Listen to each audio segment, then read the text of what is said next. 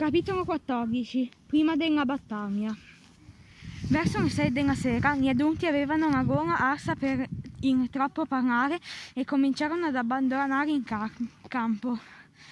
I genitori spedirono sms ai loro figli che si erano rintanati alla pagliara e gli altri iniziarono a sparecchiare le tavolate e a lavare i piatti.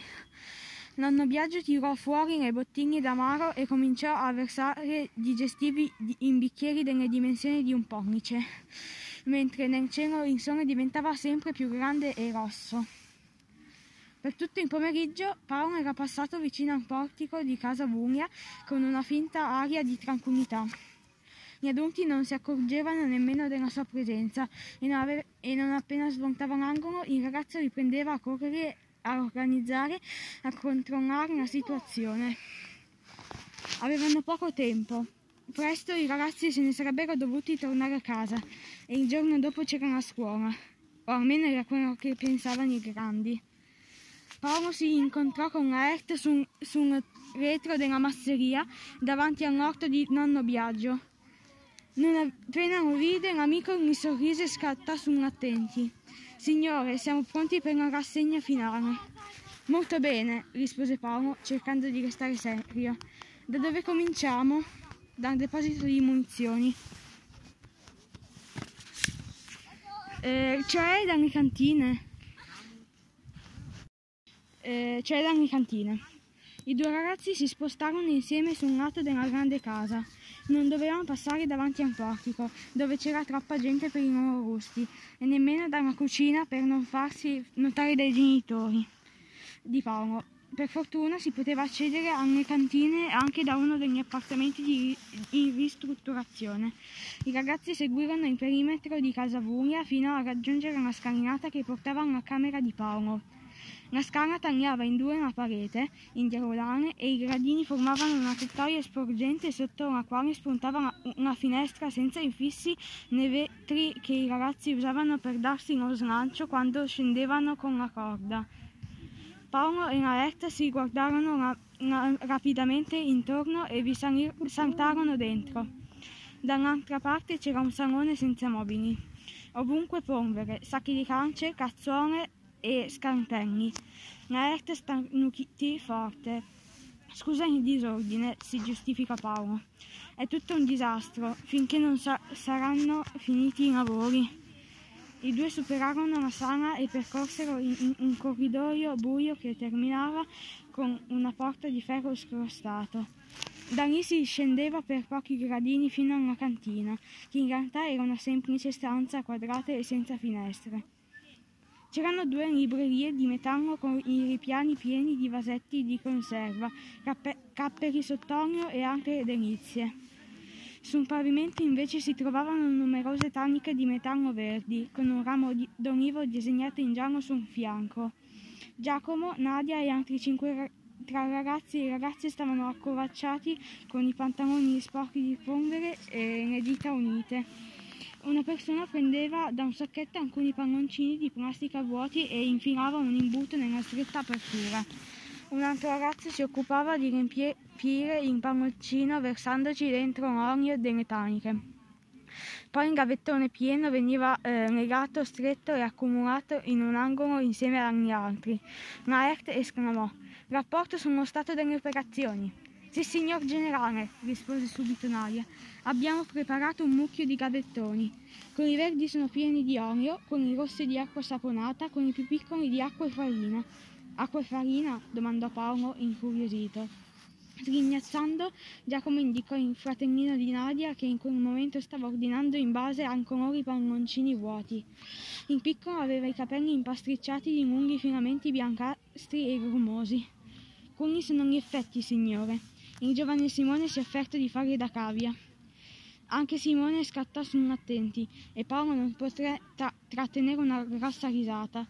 Molto bene, approvò. Mi raccomando, ancora una, mezz- una mezz'ora e poi basta. Chiudo la, chiudo la porta a chiave, d'accordo? avvertì Nadia. Eh, qui nella cantina sono custodite le scorte di monete.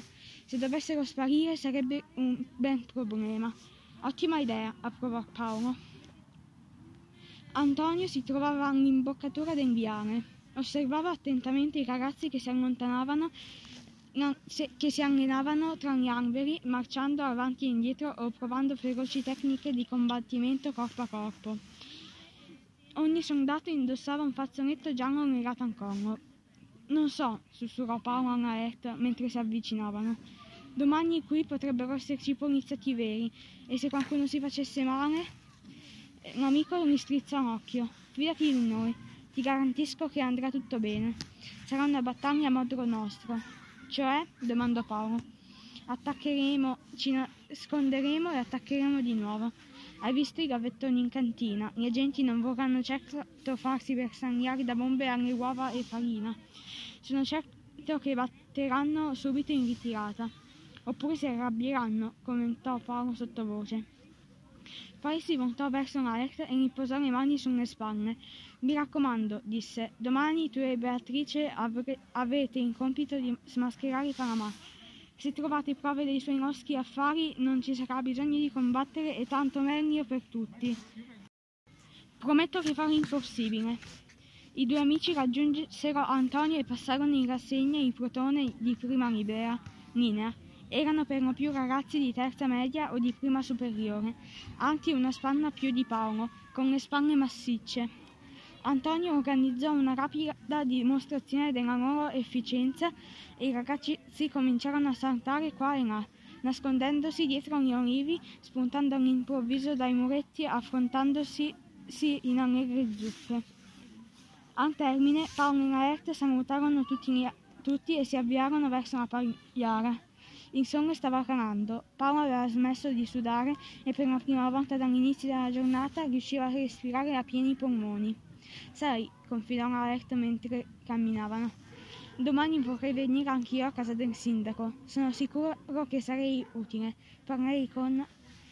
Tu sei re e devi stare qui. Potrebbero esserci un sacco di complicazioni e servirà il tuo intervento. Io e Beatrice ci caveremo, vedrai. Beatrice si muoveva freneta- freneticamente da una parte all'altra, cercando di non lasciare al suo cervello il tempo di riflettere. La pagliara era stata trasformata in un'armeria. C'erano un sacco di ragazzi e ognuno era impegnato a lavorare con temperini affilati, bastoni di legno e altra roba ancora.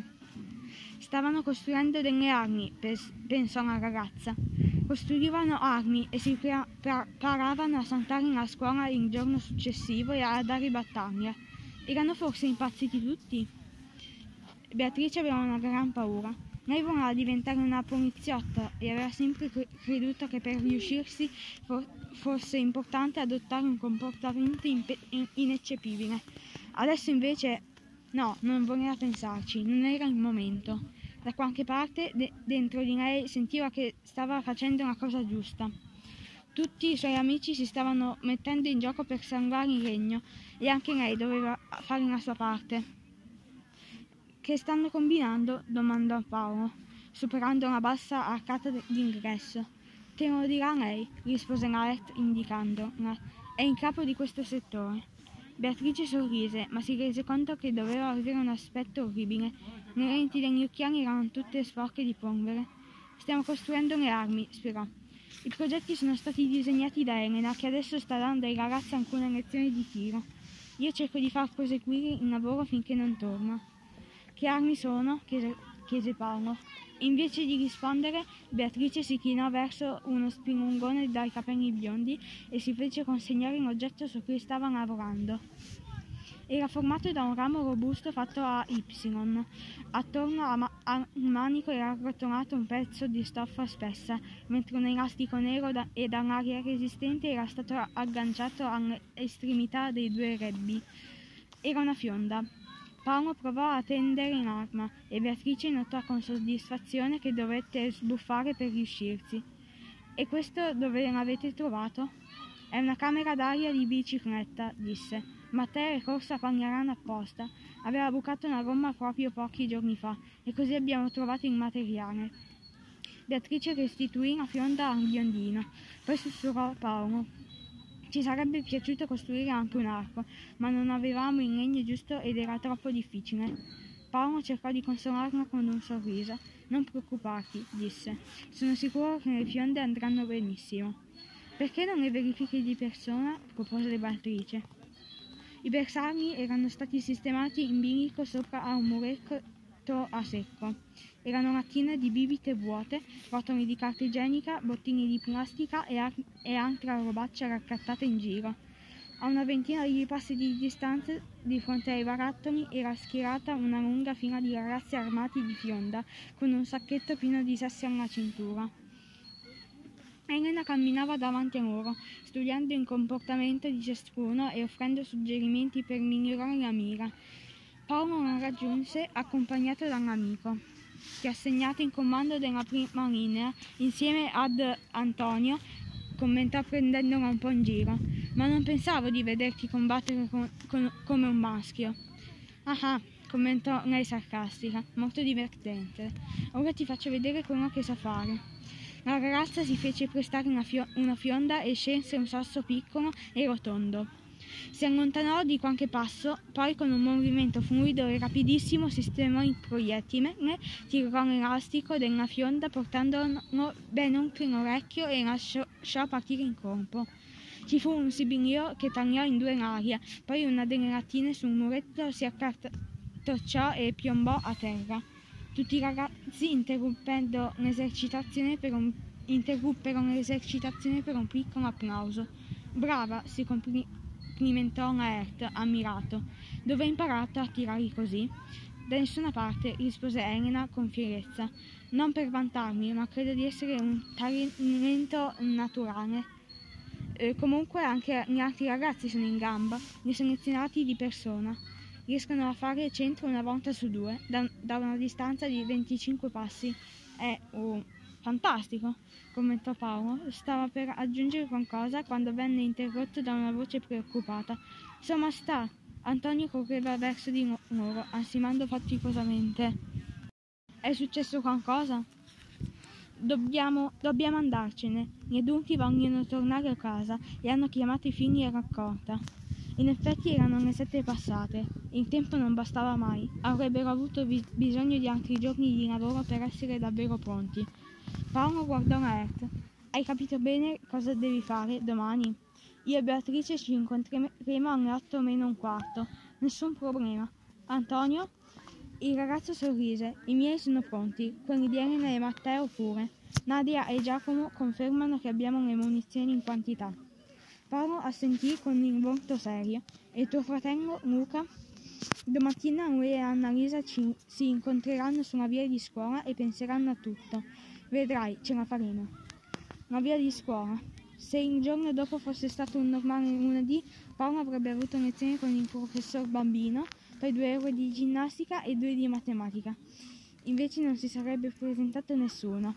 Quasi tutte le classi avrebbero fatto registrare un'assenza. La preside sarebbe diventata una furia, e così i loro genitori. Ma quello per cui lottavano era troppo importante. Bene ragazzi, esclamò, ci vediamo domattina. Per quelli che saranno impegnati in missioni al di fuori della masseria, stanotte caricate i cellulari. Li useremo per tenerci in contatto. Buona fortuna a tutti.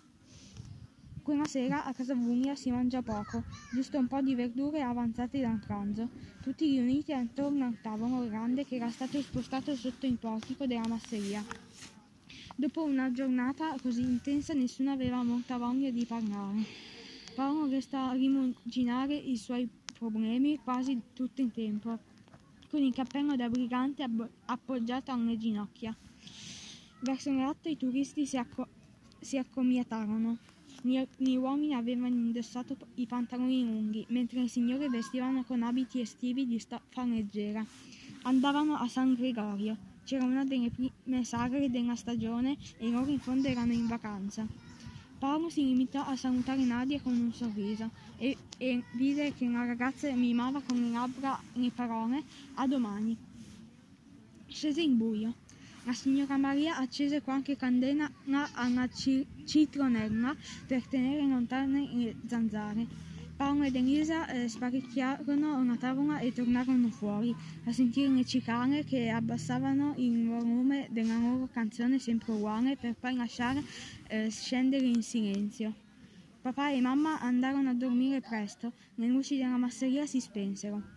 Attorno al tavolo esterno rimasero solo Paolo, sua sorella e il nonno Biagio.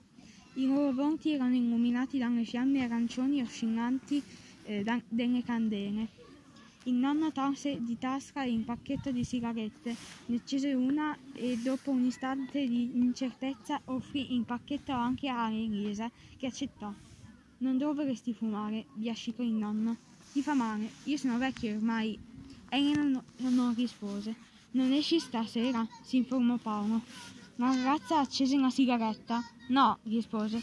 I miei amici sono ancora a Bologna, arriveranno tra una settimana o giù di lì. Intanto mi godo le delizie della famiglia. Il nonno scoppiò in una risatina secca. Dice la verità. Sei curiosa anche tu di sapere. Sapere cosa? domandò Paolo. Quello che avete combinato tu e i tuoi amici durante tutto il pomeriggio. Il nonno si stiracchiò su una sedia e incrociò con le mani dietro la testa. Avete fatto il possibile per non farvi notare, ma vi ho visto trafficare in cantina con Olio. Quando tuo padre scoprirà che avete aperto le sue taniche, diventerà furioso. Elisa ringhiazziò. Io invece sono andata a fare una passeggiata e ho visto Antonio e altri ragazzi che facevano una specie di danza aerobica in mezzo agli alberi. E vicino alla pagliara c'era Elena che tirava con la fionda. Paolo nicchiò. Vi sbagliate. Entrambi lo guardarono con un'espressione fin troppo chiara. Volevano la verità, e subito. Non gli restò che confessare. Evitò di nominare la missione segreta di Naert e Beatrice, ma spiegò che voleva andare in battaglia al sindaco e che il giorno dopo tutti i ragazzi non sarebbero andati a scuola per stare lì, a casa Vugna, e difendere il territorio. Non mi piace, commentò il nonno Biagio alla fine. Paolo irrigidì la mascella in un'espressione carpabia. Non ci puoi fermare, ormai, protestò. Ci siamo impegnati tanto e siamo convinti, convinti che è una cosa giusta da fare. Credo, intervenne Elisa, credo che il nonno sia contrario all'uso della forza. Per due ottimi motivi, completò l'anziano. Vi troverete ad affrontare degli uomini adulti, magari addirittura armati, e non sapete come reagiranno davanti alla vostra dichiarazione di guerra. Per loro forse non è uno scherzo. Qualcuno potrebbe farsi male. Il nonno guardò Paolo con severità, come se volesse stampargli con un ammonimento dritto nel cuore. Ma soprattutto non è con la violenza che si risolvono i problemi. Paolo sentì di nuovo quella specie di prurito malinconico che aveva provato già nel pomeriggio, vedendo Antonio e gli altri che maneggiavano i bastoni. Allora, cosa facciamo? Potremmo schierarci davanti al viale di accesso di casa Vuglia, propose Elena. I nostri genitori e gli altri adulti andranno a Pagnarano per provare a trattare con il sindaco e noi faremo da guardia qui e insceneremo una protesta pacifica. Insieme. Sono sicura che alla fine la spunteremo. Paolo annui, un po' sollevato, poi rischiò di rompersi la mandibola con un gigantesco sbadiglio. Era stata una giornata davvero impegnativa, aveva bisogno di dormire salutò il nonno e la sorella e si arrampicò su una scalinata che portava nella sua stanza, al secondo piano. Si infilò la maglietta che usava come pigiama e si lasciò cadere sulle coperte. Sarebbe andato tutto bene, pensò. Anche sua sorella e il nonno ne erano convinti. Gli restava solo una cosa da fare. Paolo scivolò nel sonno prima di ricordarsi che cosa doveva fare, e quello, a pensarci con il senno di poi, fu un grosso errore.